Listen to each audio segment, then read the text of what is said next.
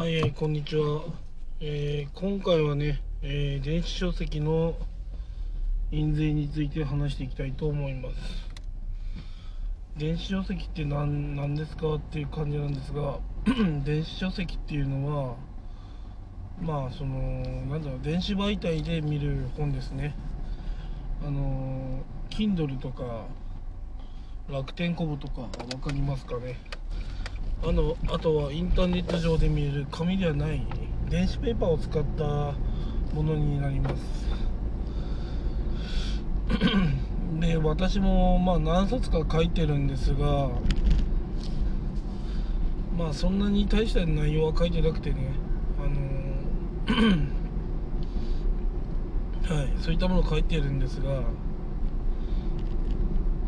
まあ意外とね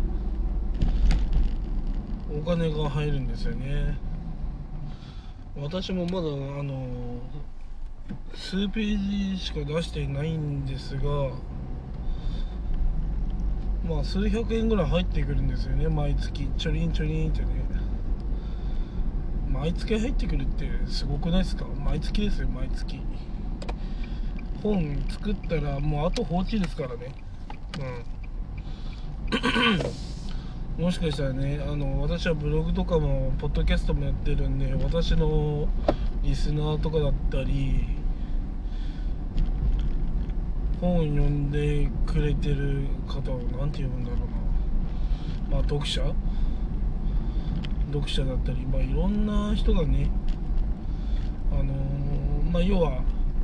ユーアールエル とかね、まあ、ブログとかやってると自然に広告できるんで全然ねいいんですが、まあそれで見てもらうと、まあ、まあ数百円入るんですよね。まあいっかげつ数百円って思うじゃないですか。でもそれじゅうにかげつ続いたらにせんえんとかさんぜんえんいきますからね。まあただ全然これあれですかね、売れるヒット商品の内容じゃないですね、大体。うん、本当読む人少ないだろうっていうジャンルを選んでジャンルなんですけど、まあこれからね、まあ、もっとねヒットするものを書きたいなと思うんですよね。なんかこう調べたらその金と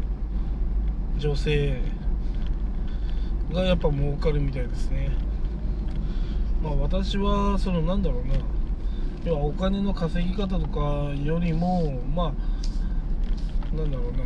まあお金の稼ぎ方もできるけど、まあ恋愛系も一応書けるかなと思ってるんですよね。まあ要は結婚してる人だったら誰でも書けるノウハウだと思うんですが、うんでそういった本をね書こうかなってちょっと思いますね。いやーやっぱね数ページ読まれてもねいちえんいきますからね。いやなんだっけ 1, 1ページいちえんもらえるのかな、無料で、うん、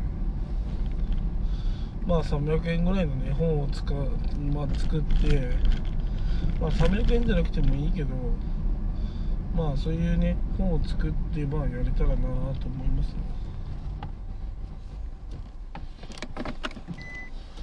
はい、そんな感じです。はい、まあそんなわけでね、なんかそういったノウハウでもねあの書いていこうかなと思います。やっぱ需要があるものをね書いていってね、まあそれがねあの収益に結びついたらいいですよね、お小遣い程度にね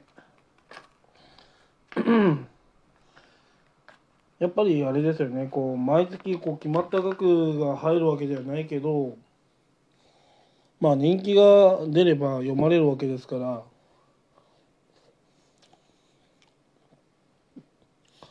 まあですね、そういった、まあ、人生においてね必要な、まあねまあ、女性にモテる方法とかね、まあ、書いていったら、まあ、モテない男性にとっては、ね、ありがたいのかもしれませんね。はい、そんな話を書いていきたいと思います。まあ、そのうちね過去あのアップしたらね